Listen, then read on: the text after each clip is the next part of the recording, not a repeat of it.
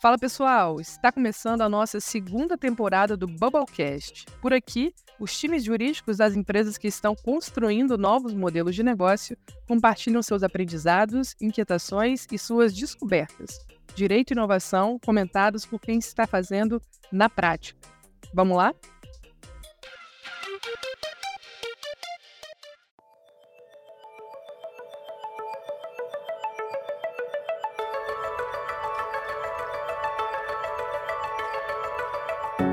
Bom dia, pessoal. Sou o Jadson, sou líder aqui de ciências de dados no Will, agora atuando com ciências de dados em negócio, formado em estatística pela Federal de São Carlos e com mestrado também em estatística pela USP e pela Federal de São Carlos, direcionando o mestrado mais para uma área aí de probabilística. Estou no Will há dois anos e meio, com uma experiência de mercado de 10 anos. Olha aí, gente, que missão, hein?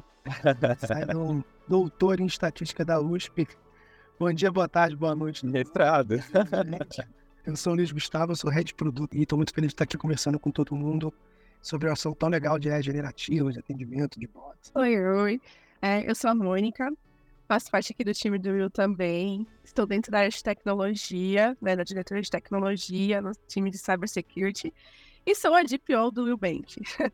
Uma pequena missão super simples, né? Com privacidade e produção de dados pessoais, assim, super tranquila e também estou super animada que inteligência artificial é um dos temas que eu mais gosto também de estudar, entender quando a gente aplica com privacidade, segurança da informação. Venho estudando o tema desde 2020, mais ou menos. Ainda um pouco recente, né? Então, tema que já tem há tanto tempo discussões, mas bora lá, vai ser legal. Bem, chamo João Vitor, eu sou cientista de dados aqui do Will, eu estou sob a asa do Jadson, né, desde maio agora desse ano. Eu sou formado em Física pela Federal de Uberlândia e faço meu doutorado em Física Computacional aqui na Universidade de São Paulo. Bom, vamos lá. Eu sou Camila Gimini, sou advogada e professora na área do direito digital. Trabalho com esse tema há 20 anos. Hoje, além de ser sócia do escritório Bloom, eu sou também a CEO do escritório. Então, eu tenho uma visão de negócio, uma visão jurídica também fundei um projeto chamado Ser CEO, que promove mais espaço para lideranças para as mulheres dentro dos escritórios de advocacia brasileiros. Hoje, preciso dar esse número para vocês, tá, gente? Hoje, nos escritórios brasileiros, são uh, 256 apenas que têm CEOs mulheres, a proporção de 17 mulheres para cada 100 homens nessa posição. Então, por isso também fundei esse projeto para mudar um pouquinho esse jogo. Excelente, excelente. Maravilha. Bom, é, eu sou Bárbara Oneida, é, trabalho no jurídico do Will, no time de Legal Ops, com projetos de tecnologia e inovação. Trabalho no jurídico, mas não sou advogada. Minha formação é em arquitetura e eu faço MD em gestão de projetos para, enfim, toco os projetos de tecnologia, RPA, já estamos aqui junto com as outras squads para entregar a eficiência para nossa operação.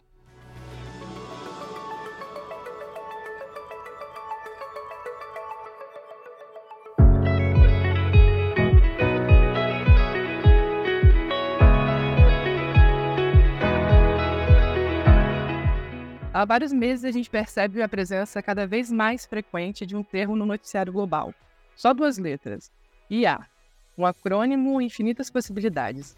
A inteligência artificial vem sendo pauta recorrente em diversas áreas nesse ano de 2023. ChatGPT, Midjourney, NLP, OCR são algumas das aplicações de inteligência artificial que, na verdade, podemos tratar no plural. Afinal, não existe um ser supremo denominado dessa forma a gente conta com inúmeras ferramentas oriunda, oriundas das IAs. Para além das discussões desses últimos meses, nos últimos anos também houve um crescimento acelerado da presença da inteligência artificial no nosso cotidiano. Não são poucas as situações em que a gente usa modelos criados por algoritmos de IA, e são usos em atividades rotineiras, como desbloquear a tela do nosso celular, lavar nossas roupas, eh, fazer nossas compras, decidir que filme, série, música, enveredar uma plataforma de streaming numa terça-noite. Todos esses feitos que foram viabilizados pela escalada das tecnologias nos são apresentados como formas de melhorar as nossas vidas. E muitas vezes o são. Ao mesmo tempo, é interessante observar que toda novidade, em particular as tecnológicas, da mesma forma que despertam esperanças, podem nos trazer receios. Vou perder meu emprego? Serei substituída pelo robô? São inquietações que surgem ao ouvirmos sobre o incrível potencial das entregas de, das IAs a preocupação sobre os impactos da tecnologia no mercado de trabalho são legítimas. Mas não só isso, afinal, um dos grandes ganhos delas, nesse setor, é diminuir a necessidade de realizar tarefas repetitivas e monótonas, liberando as pessoas para atividades mais desafiadoras, estratégicas e que efetivamente demandem habilidades humanas. Ao mesmo tempo, é importante entendermos qual tipo de atividade passa a perder espaço quando realizadas por pessoas, já que o mercado de trabalho para profissionais que consigam incorporar as IAs em suas entregas será maior e pagar melhores, melhores, pagará melhores salários que o mercado para profissionais que realizem tarefas repetitivas e que, portanto, podem ser automatizadas. De acordo com um relatório publicado pela consultoria McKinsey nesse ano, por exemplo, os bens e serviços que usam IA poderão movimentar até 4 trilhões de dólares na economia mundial anualmente. Para a gente ter uma ideia de escala, o PIB total do Brasil em 2022 foi cerca de 2 trilhões de dólares. Trata-se de um mercado em verdadeira ebulição. Além disso, ainda existem discussões que vão mais longe do que os retornos multimilionários dessas aplicações das IAs. A gente está falando também de ferramentas que têm poder de ferir a integridade de indivíduos. Nós, meros mortais. Questões éticas, sociais, jurídicas. Os algoritmos estão participando cada vez mais de tomada de decisões que afetam vidas humanas. E não são poucas as notícias, por exemplo, que reportam decisões preconceituosas, com viés, tomadas por modelos gerados por algoritmos de IA. Um caso típico é de ferramentas para identificação de supostos criminosos, baseadas em IAs que utilizam dados raciais para tomada de decisão e que acabam colaborando para a reprodução do racismo estrutural. Se os padrões, se os padrões tiverem viés, e eles têm, o modelo gerado também terá. Independente dos nossos receios e desejos, as IAs já estão se tornando familiares para a gente. O que está em pauta agora não é mais se teremos ou não as IAs, mas como as teremos. Bom, gente, com esse contexto, eu passo a bola para vocês, Camila e Mônica. No fim do dia, a, a regulação traz proteção ou impede é, as entregas em ecossistemas de inovação? Quais os melhores caminhos para a gente iluminar esse dilema que a gente tem nos atravessado e nos inculcado a cabeça? Bom, eu acho que primeiro, Bárbara, é importante a gente colocar as coisas numa linha do tempo, né? Porque hoje está em ebulição, porque a gente está falando de IA generativa, mas é importante lembrar que, assim, desde 1940, a gente já tinha as regras de Asimov, que falava das regras de, de, de robótica, né? Na ficção científica. Nos anos 60, a gente tinha a robozinha do Jetsons, a Josi, né? Eu sei que tem muita gente que ouve esse podcast que não tem idade para saber isso, pode pesquisar no Google para descobrir o que, que é. Mas só para registrar, Bárbara, que o robô que vai limpar a minha casa será um robô masculino, tá? Não chamará Rose, chamará John. Nos anos 90, teve o Deep Blue, que ganhou a máquina da IBM, né? Que ganhou do Kasparov e tal. E agora, 2023, a gente está vendo esse boom de IA generativa e me parece que a grande é, é, diferença disso é que a gente sai de um modelo que tira isso do laboratório das grandes empresas de estar tá embedado em outras ferramentas e vai para o modelo que o usuário comum, o ser humano é, qualquer consegue acessar e utilizar, né? Então, eu acho que é por isso que a gente enxerga agora sobre outras perspectivas. Agora, é fato que o direito vai viver a reboque da tecnologia. E eu realmente, Bárbara, tenho muito receio quando a gente pensa em legislar, em regulamentar antes de usar. A gente não tenho dúvida, tá? Eu sempre defendi que a gente precisa de uma sociedade da informação que floresça, que floresça de forma ética, de forma segura. Mas é fato que a gente tem que testar também um pouco, né? As ideias de sandbox regulatórias são muito boas por isso, porque a gente precisa testar, usar, entender quais serão os problemas jurídicos para depois pensar em solucioná-los. Quando a internet vem, né, no final da década de 90 e chega aqui no Brasil, mais ou menos em 96, a internet comercial, né, se discutia sobre ser um, uma terra sem lei, sobre ser um ambiente que se podia tudo e tal, e aí depois se entendeu que era importante para os negócios, e que era importante para os negócios, precisava haver algum tipo de regulamentação, em 2014 vem o Marco Civil da internet. Eu me lembro que na época os projetos de lei as pessoas falavam: nossa, qualquer regulamentação vai impedir liberdade na internet e tal. E hoje se mostrou absolutamente necessário, importante e equilibrado, né? Então a internet continua sendo ambiente para negócios, continuam tendo liberdade de expressão, mas se alguém fizer alguma coisa errada, a gente vai poder identificar alguém que fez, postou algum tipo de conteúdo ilegal, a gente vai poder responsabilizar essa pessoa. Então, eu acredito muito que a regulação ela precisa vir, mas a tecnologia precisa estar madura o suficiente para ser compatível com o que virá. Eu não gosto da ideia de que precisamos regulamentar antes de ter inovação. Eu acho que a gente precisa ter inovação, a gente precisa pivotar, a gente precisa testar, usar. E quando os conflitos jurídicos começarem a acontecer, a gente começar a pensar nas soluções que façam sentido. É fato também que algumas soluções jurídicas, elas existem, né, desde lá do direito romano. Então, algumas caixinhas que a gente criou, elas passam ou a não fazer mais sentido nenhum, né, ou a necessitar de algumas adequações para fazer sentido. E é natural que a gente passe por isso. Essa é uma grande tendência no Brasil e no mundo, né? Adaptar a legislação para recepcionar o avanço tecnológico e onde não dá para adaptar, criar uma nova legislação que faça sentido para esse ambiente. Então, acho que a grande provocação aqui, né, para o pessoal do universo jurídico é que a gente vai ter que pensar em novas soluções, eu não tenho dúvida disso. Acho que aqui do meu lado, realmente, como a Camila comentou, o Marco Civil da internet era isso, era uma discussão em que nada mais poderia ser feito na internet, nada mais ia para frente, porque tinha ali uma legislação. Só que não, a internet ela continua funcionando, a gente continua tendo acesso, é, existem princípios ali que estão direcionando as ações, então ela continua funcionando. Eu vejo na minha percepção em que a gente tem muito aquela questão de ou você tem inovação, ou você tem algum controle com lei. A gente parece que sempre tem que abrir mão de alguma coisa para funcionar, né? Até quando a gente fala de questões de ou eu tenho segurança ou eu tenho privacidade. Não é, não é um trade-off, né, Mônica? Não é um trade-off. Exatamente. É, a gente acaba levando isso o tempo todo ali de ou no outro. E na verdade, não. Ambas as leis sempre começam ali, né, quando está mexendo com tecnologia, é trazendo o termo para a gente garantir inovação. E garantir inovação é tentar, dentro das leis, ter ali um equilíbrio, colocar um equilíbrio em que, olha, é, eu gosto muito de exemplo, por exemplo, GDPR. No início, todo mundo desesperado ali, regulamento europeu, hoje não vai poder mais vender dado, não vai precisar fazer nada, travar.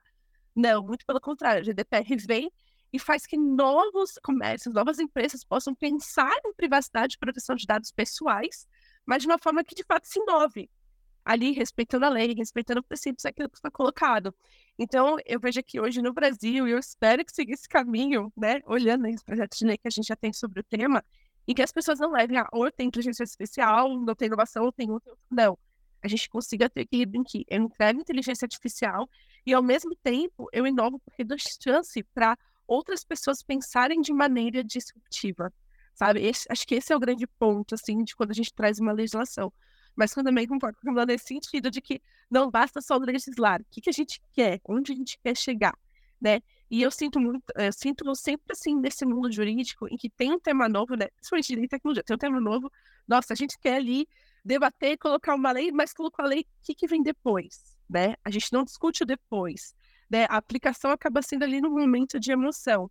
Então, acho que a gente consegue ter os dois, consegue manter equilíbrio, mas vamos entender que essa inovação onde a gente também quer chegar com o IA, sabe? Sem impedir. Pelo menos eu vou muito nesse caminho.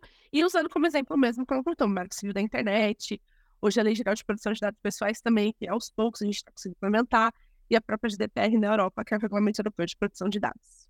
É muito bacana isso, né? Porque a gente não sabe o rumo que a coisa vai tomar e ao mesmo tempo a gente está aqui, ai meu Deus, o que, que faz com isso, né? Qual, o que, que pode acontecer? Então, o caminho eh, se faz caminhando também, né? Então, a gente tem que lembrar. Esse é o ponto, Bárbara, o caminho se faz caminhando. Eu, desculpa de interromper, mas eu acho que tem um Diga, exemplo que é muito simbólico, prático e real que aconteceu no Brasil, né? Vamos pensar no WhatsApp. Foi criada por uma empresa pequenininha, um tipo de tecnologia, foi colocada no mercado. No Brasil explodiu, nós somos praticamente os maiores usuários de WhatsApp no mundo. O Meta comprou, se torna um business gigantesco.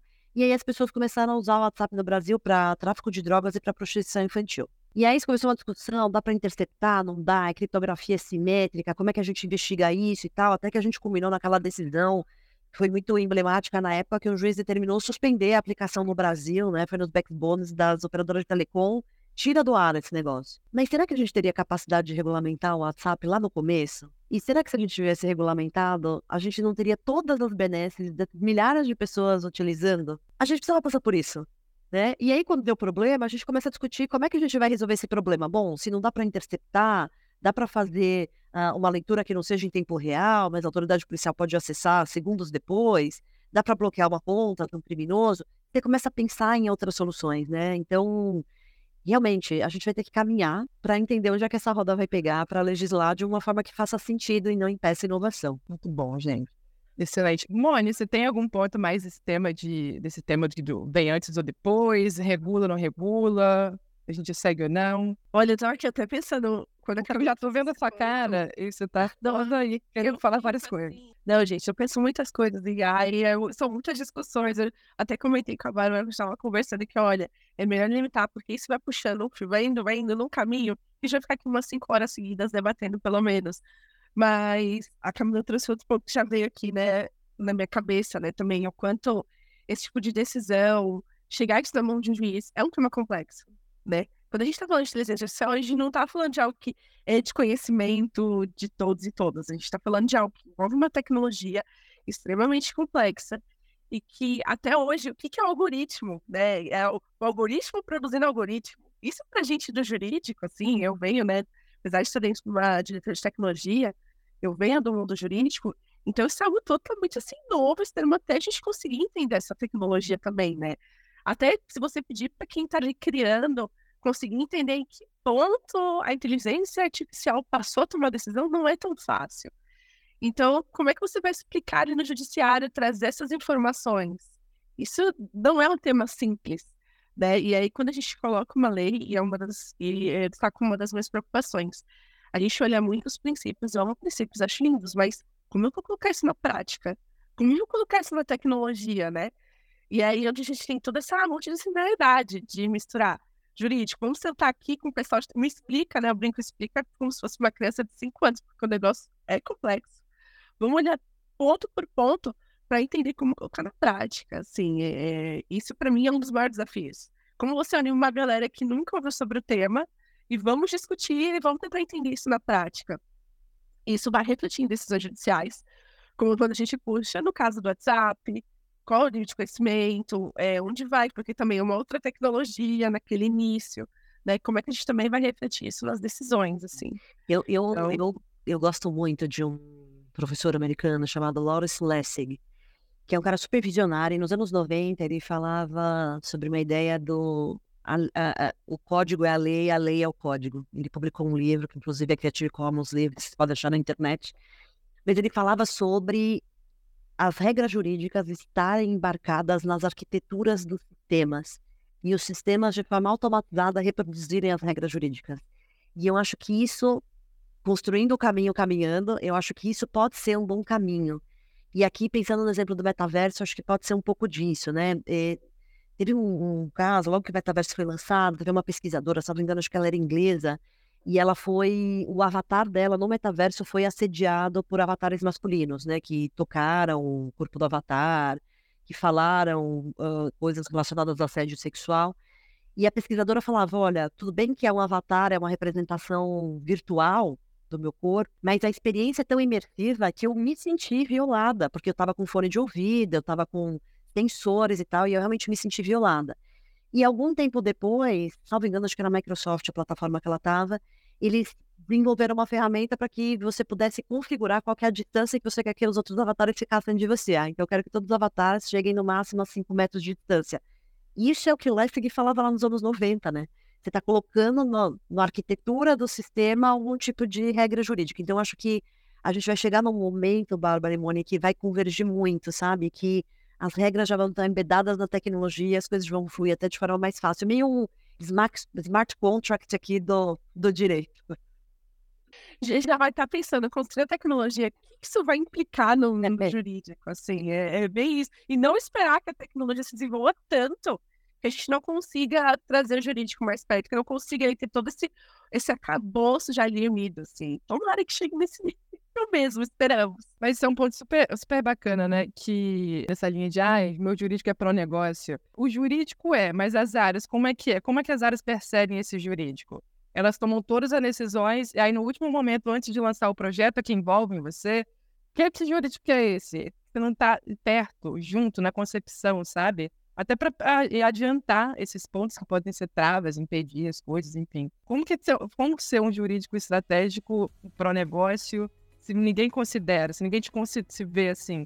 É muito fácil encher o peito e falar, nossa, que no ex a gente é jurídico para negócio, imagina. Mas a percepção das outras áreas é muito mais importante e como elas colocam para gente do que a gente fala para o outro e apresenta a gente, né? Então, assim, a gente vê cada vez mais o papel do jurídico ali no início do projeto. Ah, eu quero fazer isso, na concepção da coisa. Como isso é muito importante para que a coisa ande e o jurídico realmente é, é, passa o seu papel, desempenha o seu papel de uma forma plena.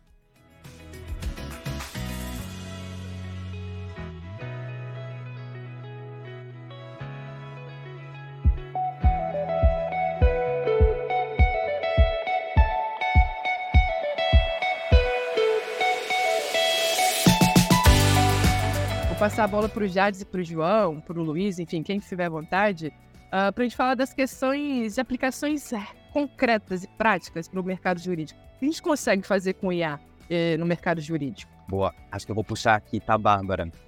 Mas até gostei muito da, da, da, da fala da Camila, então vou fazer um retrospecto também né, da, da, da inteligência artificial.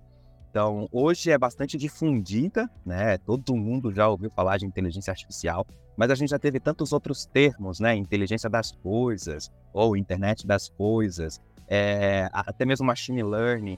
Mas tudo isso surgiu muito, né? Da, da, da estatística. A estatística é a ciência base que, que favorece todo esse avanço aqui tecnológico que a gente, que a gente, que a gente enfrenta hoje, né?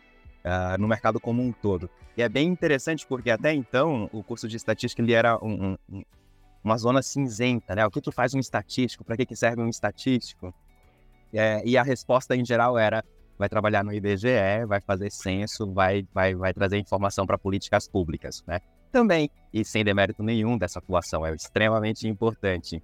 Mas a estatística ela vai muito além disso, né? E ela só, só foi possível ver essa potência da, da, da, da aplicabilidade dessa ciência com o desenvolvimento da tecnologia. Né? Então, sem a tecnologia, sem linguagens de computação mais robustas, né? a gente não conseguiria fazer muito, porque no final das contas a gente está trabalhando com dados, tabelas gigantescas que trabalhar ali no papel você consegue, mas seria muito mais oneroso. Então, hoje em dia, com todos esses avanços que a gente teve também na ciência da computação, em conjunto com, com a ciência estatística, matemática e, e outras que trabalham nesse mesmo ramo, a gente consegue ver agora essas aplicabilidades muito mais, muito mais claras, né? Então aí a gente vê termos mais claros como jurimetria, a gente entra aí nessa questão de, de, de, de inteligência artificial e machine learning, que na verdade, né? E aí vou trazer até uma, uma, uma frase aqui do, do, do, do, Lavoisier, né? Que na natureza nada se cria, nada se perde, tudo se transforma. No final das contas é isso que a gente está fazendo com inteligência artificial. A gente está transformando o conhecimento que a gente já observa do próprio comportamento da natureza, né? E aplicando isso para outros comportamentos também da natureza, né? Então, quando a gente entra antes, né, em redes neurais, que começou ali seu desenvolvimento na década de 80, 70, né? A gente vê hoje que, na verdade, a gente está olhando como que se comportam as conexões entre os nossos neurônios, né? E como que essas relações elas são tão importantes para definir comportamentos, né? E aqui comportamentos não comportamentos é, de pessoa, né, mas comportamento de um grande grupo, como que esse grande grupo se relaciona com outro grande grupo e por aí vai. Enfim, eu vou dar espaço aqui para o João e para o Gustavo comentarem também, mas vai muito mais nessa linha dessas inovações sendo aplicadas com também o avanço da tecnologia. Bem, pensando também um pouco no que a Camila e a Mônica falaram, de que a gente precisa dar um pouco de espaço para as coisas crescerem e ver o que, vai acontecer. É interessante porque talvez pela primeira vez a gente esteja vendo conhecimento acadêmico ser colocado em prática tão rápido. Historicamente, se você tem, por exemplo, se a Intel lança um processador hoje, esse processador tem estudo já faz 15 anos. Então, tudo que é colocado em prática demora muito tempo para ser estudado e avaliado. E o legal de machine learning é isso, né? Dessa deep learning, machine learning, você tem um artigo lançado hoje no, em algum portal, como Archive, e semana que vem você já vê empresas que estão implementando aquilo, já estão fazendo ajustes para suas realidades. É, é muito bom, é, é, engraçado isso, né? Porque a Tentacles All You Need, que é, foi um, um paper que é o que acabou virando o ChatGPT e todos esses modelos de Transformers, ele é de 2017. E em 2017 ele já estava fazendo testes de tradução muito melhores do que os modelos da época.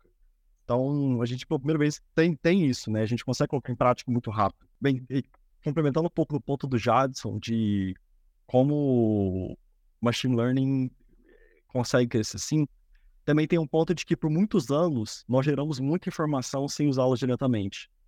Então, quando você conversa com modelos de LLMs, né, que são esses modelos de linguagem, é, Large Language Models, o ChatGPT, o Bard do, do, Google, você consegue ter conversas com ele como se fosse um acadêmico falando, como se fosse um técnico em ciência da computação. E isso não acontece porque só porque o modelo é muito bom. Ele é muito bom, ele tem muitos parâmetros, mas você tem décadas de conhecimento acumulado na internet hoje que você consegue dar acesso a esse modelo. Você tem décadas de, de perguntas e respostas em fóruns, você tem décadas de artigos publicados em várias, em várias revistas online. Então você consegue perguntar para esse cara o que, que aconteceu em 1904 para Einstein ser considerado o pai da relatividade. Porque ele vai ter acesso a esse artigo, ele vai ler, ele vai ler toda a história que aconteceu dali para frente. Então a gente está juntando informação, a gente está colhendo, de certa forma, os frutos que a gente veio plantar do, sei lá, de 100 anos para cá. E, e, é legal, assim, também, porque como esses, esses modelos, eles se inspiram a gente, ou como a gente se inspira em nós mesmos para esses modelos. O Jadson deu o exemplo de redes neurais que simulam, de certa forma, como nossos neurônios funcionam e existem alternativas que até fazem sinapses, né? Então, se uma, uma camada da rede neural não conversa muito bem com a outra, elas param de se ligar, similar ao que acontece com a gente. Em termos de visão computacional, a gente usa a mesma arquitetura de como nós entendemos o mundo. E quando eu falo visão computacional, é visão mesmo, assim, é, são modelos baseados em imagens, vídeos, tipo, webcam, e a, a, a, o estruturamento desses modelos são baseados em como a informação chega no seu olho e passa para o seu cérebro. Você consegue ter resultados muito melhores se você consegue se inspirar nisso. Tem, tem muita coisa para prática e tem muito espaço para avanço. Daqui um, dois anos, se a gente tiver essa conversa novamente, a gente vai estar tá cada vez mais impressionado com como tem evoluído e a velocidade tem evoluído. Fala, João. Fala, já. A minha soma aqui para os escritórios de, de direito especializados em legislação para abordar a tecnologia, é um pouco pela tecnologia. Acho que o João e o Jadson já discorreram muito aí sobre como os, os LLM já conseguem ajudar na indexação de documento, sumarização de documento. Vocês eles já escrevem uma boa estratégia de defesa para algum tema, mas se você integrá-los com algumas é, ferramentas, e o GPT né, da OpenAI, você já consegue integrar com ferramentas proprietárias, algumas APIs suas, e você der para ele algumas direções, talvez ele já consiga fazer umas boas estratégias é, de defesa. Mas mais do que a tecnologia, eu acho que tem mais um chamamento agora para o direito de como abordar a tecnologia.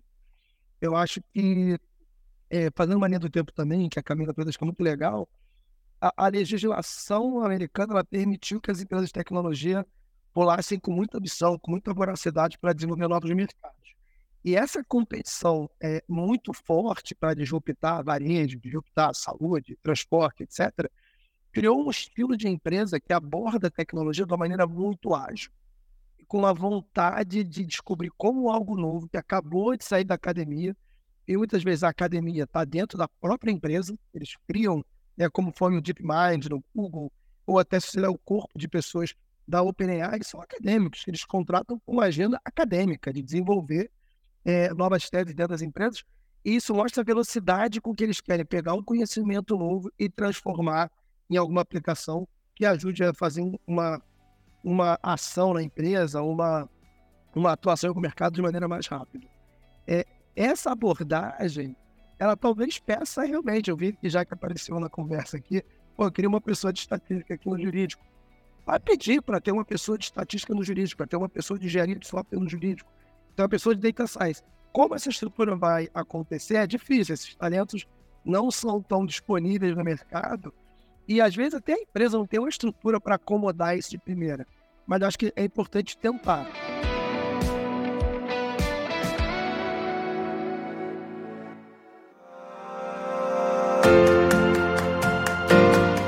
Só ia pegar uma deixa do Gustavo que ele comentou se, né, será que já tem alguma decisão tomada, né, no âmbito judicial por uma inteligência artificial? E sim, né, é, foi testado nos Estados Unidos o uso de uma inteligência artificial para defesas de multas de trânsito. Não é algo tão complexo ainda, né? Mas para defesas de multas de trânsito e que ela ganhava com uma qualidade muito grande, né? Dos processos que ela estava defendendo, que ela construía a defesa, eram processos que chegavam na corte e eram favoráveis à, à pessoa que estava ali, que tinha tomado aquela multa. É, e aí eu já amarro com um outro, né, que é tipo, tá bom, e até do, do que o Luiz Gustavo comentou também, né? Quando a gente trouxe a ideia de aplicar o, uma inteligência generativa aqui dentro do Will, é, nunca, e, e isso em todas as empresas, nunca vai trabalhar o cientista sozinho, construir de ponta a ponta, entregar e dizer é isso daqui. Ele até pode fazer isso, mas não vai ficar com a qualidade que poderia ter se conversando com o próprio time, aqui no caso do jurídico, para entender, né? Porque o maior conhecimento daquele tema, quem vai ter de fato é o cliente que quer receber aquilo. E aí a gente entra até numa outra teoria, né, que é o que baseia também boa parte aqui da, das inteligências artificiais, teoria Bayesiana. Se eu tenho alguém que é especialista naquele tema, essa informação é muito valiosa e eu tenho que trazer para dentro do meu modelo. Além de trazer essas técnicas recentes aplicadas no mercado, traz até esse outro engajamento de perfis tão, tão, diferentes, de atuações tão diferentes que a própria Bárbara comentou no começo, né? Ela arquiteta, João físico, eu estatístico e tantas outras formações que, que, que existem e que é necessário essa junção desses perfis diferentes para que a inteligência artificial ela seja ainda mais robusta. E, Jadson, vou puxar algumas coisas aqui da tua fala. A primeira é que esse caso americano, né, da, da uhum. plataforma que fazia as defesas das multas, a gente viu também o a, a posicionamento retrógrado do próprio judiciário, né? Entraram com uma ação contra o dono, da, o desenvolvedor da plataforma, teve mandado de prisão, enfim, então também to, como que todo mundo que é disruptivo, em algum momento é, o judiciário tenta puxar para um retrocesso que não segura mais, né? Uhum tenho certeza absoluta que não vai segurar, a disrupção vai vir, a gente vai querer usar o advogado robô, que embora o primeiro cara que tenha feito e que tenha lançado o aplicativo esteja aí sofrendo penalizações legais, eu acho que é questão de tempo para mudar esse tipo de mindset.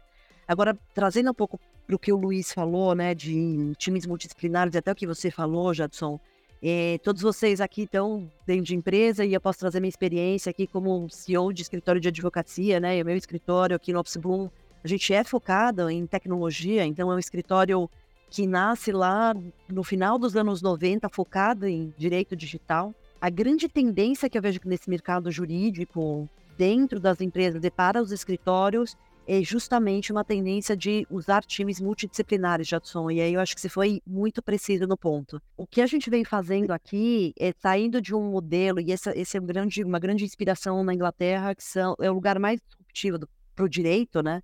Os escritórios estão saindo de um modelo tradicional de gestão, que era um modelo pirâmide, né? É, todos advogados, e aí vocês têm os estagiários, os júniores, os plenos, os sêniores, os sócios e tal e indo para o modelo de foguete, em que no core da operação vão ficar os advogados, mas ali as bases do foguete, os braços do foguete, a aba do foguete, a pontinha do foguete vão ser profissionais multidisciplinares e muita gente de estatística, de tecnologia, de ciência de dados. Então, eu não tenho dúvida que o grande caminho para o jurídico, seja de empresas, eu não sei se quem está aqui do time do Will, que está dentro de jurídico de empresa, mas o meu olhar para escritórios de advocacia, acho que o grande caminho é esse, times multidisciplinares. Eu vejo hoje o meu time aqui no escritório, eu tenho jornalista, redator, cientista de dados, gente de Dash, justamente para fazer uma entrega jurídica melhor e mais eficiente. Eu acho que agora a gente muda a dinâmica do mercado jurídico, sai do mundo da ilha da fantasia que a gente vivia, né? e está indo por um olhar muito mais de experiência do usuário, experiência do cliente e o que, que todo esse aparato e esses recursos de fontes de conhecimentos diferentes pode entregar de melhor de trabalho jurídico. Então, para mim, essa assim é a grande tendência e para os escritórios e departamentos jurídicos que não seguirem essa tendência, terão disruptados, para mim serão engolidos pelo mercado. Acho que vale até trazer que, inclusive, eu participei de um evento da GV já tem um tempo, e a Marina Fentebal, Brown, que é uma das professoras de lá, ela fala muito sobre o como começar a levar essa parte de multidisciplinaridade dentro da própria faculdade de Direito. Então, ela fez toda uma pesquisa olhando o que a gente também precisa mudar no curso para que os próximos profissionais eles já saiam um pouco né, daquele direito tradicional em que você costuma trabalhar ali de forma um pouco mais solitária e começa a trabalhar em grupo, a trazer a multidisciplinaridade, a entender mais todos os lados. Então, isso também acaba refletindo ali no começo da carreira mesmo, ali no estudo nas faculdades. É bem interessante, tanto ela quanto o Pacheco, eles super colocaram esse estudo à frente dentro da GV. Vamos ver quanto você faz também nas demais faculdades de Direito é. aqui no Brasil. Eles, eles, são maravilhosos, né, Mônica? Mas eu posso então... dar o meu depoimento pessoal, gente. Imagina que eu fiz faculdade ainda nos anos 90, e o mais próximo que eu cheguei de temas de segurança da informação era a confidencialidade da comunicação do advogado e do cliente. Isso era o ápice de segurança da informação. é muito fora da realidade. Ô, Camila, e pegando um gancho seu assim, de como trabalhar multidisciplinar, né? aqui, o que a gente viu no Rio? É uma dinâmica um pouco que a gente brinca aqui, que é tigre de verdade, tigre de papel e o elefante. Muitas vezes, quando a gente reunia esses grupos tão diversos, eu já recebi assim no meu direct do Slack, ah, a gente está testando GPT, vamos ter muito problema de LGPD. Eu, tá bom, vamos avaliar isso, como será. E vindo de uma pessoa de tecnologia, não necessariamente uma pessoa tão aprofundada no tema, como é a Mônica, como é a May. E o que, que a gente brincou um pouco, né? Traz para esse grupo de trabalho para acelerar o AI generativa no Will os seus tigres de verdade, que é o que está pegando no seu time agora, e que você vai falar com propriedade, apresentar e pedir ajuda. Traga também o que é tigre de papel, que a gente fala, é um tigre que você desenhou que você acha que alguém está enfrentando.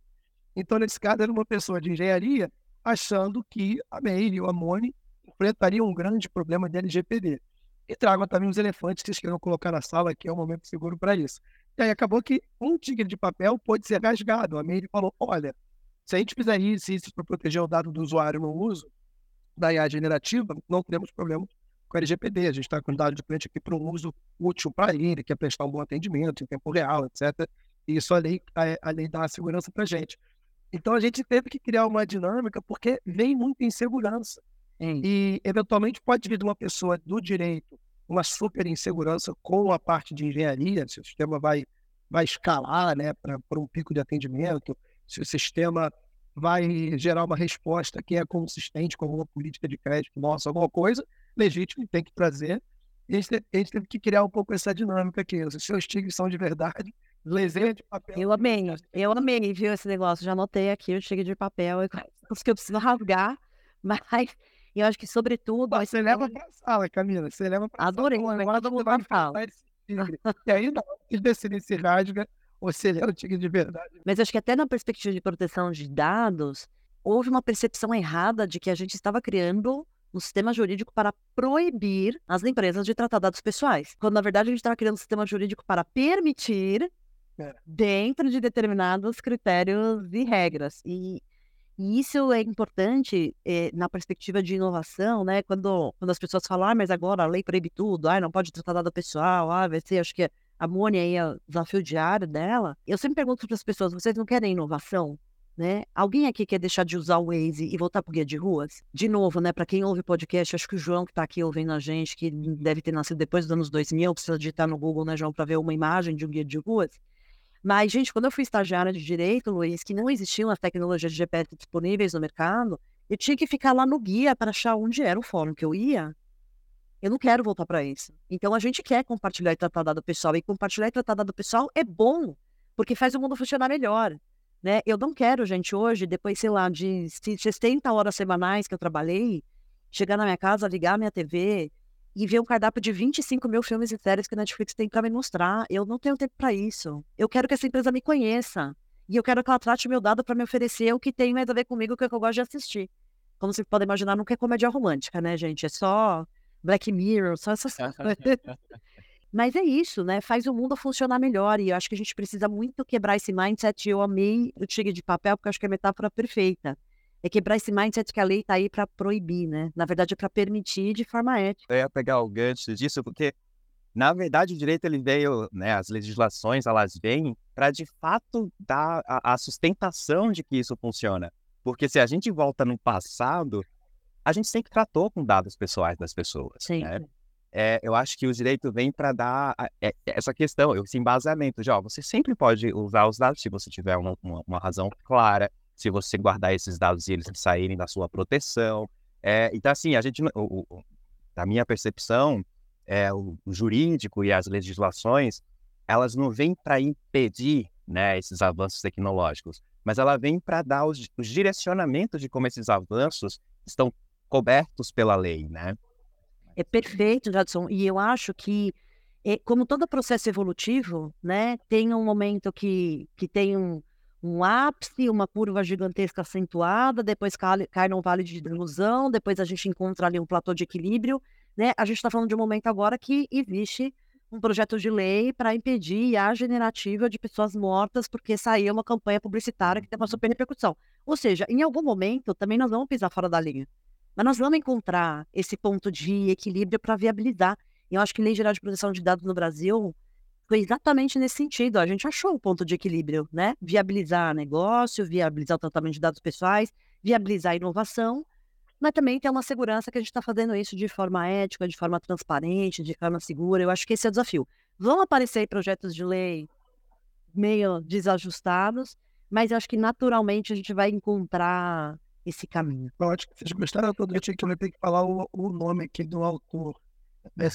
O Shreyas Doshi, uma pessoa de gestão de produto, um indiano, e depois eu passo mais detalhes, link a, a Miri pode colocar no material de apoio do podcast. Mas tem um ponto interessante, Camila, que eu estou vendo agora, eu queria até ouvir um pouco vocês, na mudança de abordagem das empresas de AI, né? Enquanto o Facebook, a Amazon e Companhia Limitada surfaram AI e tecnologia sem nenhuma regulação por décadas, né? Começa ali em 97 com a Amazon, depois o Facebook acelera em 2006, 2007, 2008, muito com essa parte de AI, aí culminou naquele caso do Cambridge Analytica, tiveram prestar esclarecimento no Senado, etc. Eu vejo uma postura um pouco diferente agora. As empresas já se reuniram e já foram se posicionar é, na Casa Branca. Como é que você vê assim, essa postura mais proativa? É mais defensivo ou, de fato, tem uma, uma boa intenção para a gente desenhar um ambiente seguro para todo mundo? É, a primeira coisa, Luiz, eu acho que a regulação não pode ser feita só pelo regulador. O problema é complexo, a gente precisa tratar de forma complexa e a gente precisa ter pluralidade de vozes. Então, vai ter que ter gente da academia, vai ter que ter gente de mercado, vai ter que ter gente de produto, vai ter que ter gente de tecnologia e tudo mais. E eu acho que essa tendência foi se consolidando muito nos últimos anos, né? Da gente ter é, vozes diferentes, tanto que o projeto de lei no Brasil já passou também por várias audiências públicas com uh, perspectivas diferentes. Agora, eu acho que a grande tendência, Luiz, dessas empresas começarem a se posicionar sobre isso é uma tendência de autorregulação regulada que está inclusive na LGPD no Brasil e no projeto de lei também GA no Brasil vai vir, mas que eu acho que é uma grande tendência para o universo jurídico, Luiz, que é a regulação não vir só do Estado, não vir só do regulador, mas um modelo em que a iniciativa privada, quem está desenvolvendo essas ferramentas, quem está colocando isso no mercado, vai dar mão para o Estado e vai junto ajudar a desenvolver uma regulação. Ninguém melhor, Luiz, para criar uma regulação específica sobre a do que uma empresa que está com a mão na massa e fazendo isso, né? Você está lá do mundo do, do plano das ideias da, da teoria e você coloca na mesa quem está fazendo na prática, né? Vamos imaginar que, hipoteticamente, ah, vamos criar uma regulação para chatbot de atendimento do consumidor inteligência artificial. Bom, o Willbank teria uma super contribuição, já que, né, são vocês e mais uma empresa no Brasil, você me contou aqui, que está fazendo isso hoje. Não é melhor usar a tua experiência, que fez na prática, que sabe como está fazendo, que entende onde a roda está pegando, para ajudar a regular. Então, eu acho que é, essa tendência das empresas é, se posicionarem vem muito nessa linha de autorregulação regulada, para que elas já comecem a construir esse ecossistema colaborativo de regulamentação, da mão para o Estado e construir uma solução juntos, né? Eu acho que a gente viu muito isso, por exemplo, quando a gente falava de YouTube e conteúdo de pornografia infantil no YouTube. Hoje você quase não vê mais. Por quê? Porque a empresa foi se comunicando muito com o Poder Judiciário, com o Ministério Público e tal, e, e foi aprimorando suas ferramentas para detectar esse tipo de conteúdo para não ir para o ar antes. Eu acho que é um pouco dessa jornada. Agora também foi curioso quando algumas grandes empresas aí fizeram aquele manifesto de parem a IA que nós queremos descer, né? E aqui me parece que foi um pouco de medo, viu, Luiz? De tomar bolada nas costas de ter gente correndo na frente antes e tentar parar a concorrência. Não sei se foi muito uma preocupação jurídica. É, agora ele tá indo por outra estratégia, Elon Musk. Ele, tá, ele chamou o Mark Zuckerberg para lutar no autódromo. Ele vai tentando várias formas de, de parar o que ele acha que tá muito rápido, né? Mas quando é o dele, ele ia quer acelerar, né? Então, é. tem um pouco de dúvida.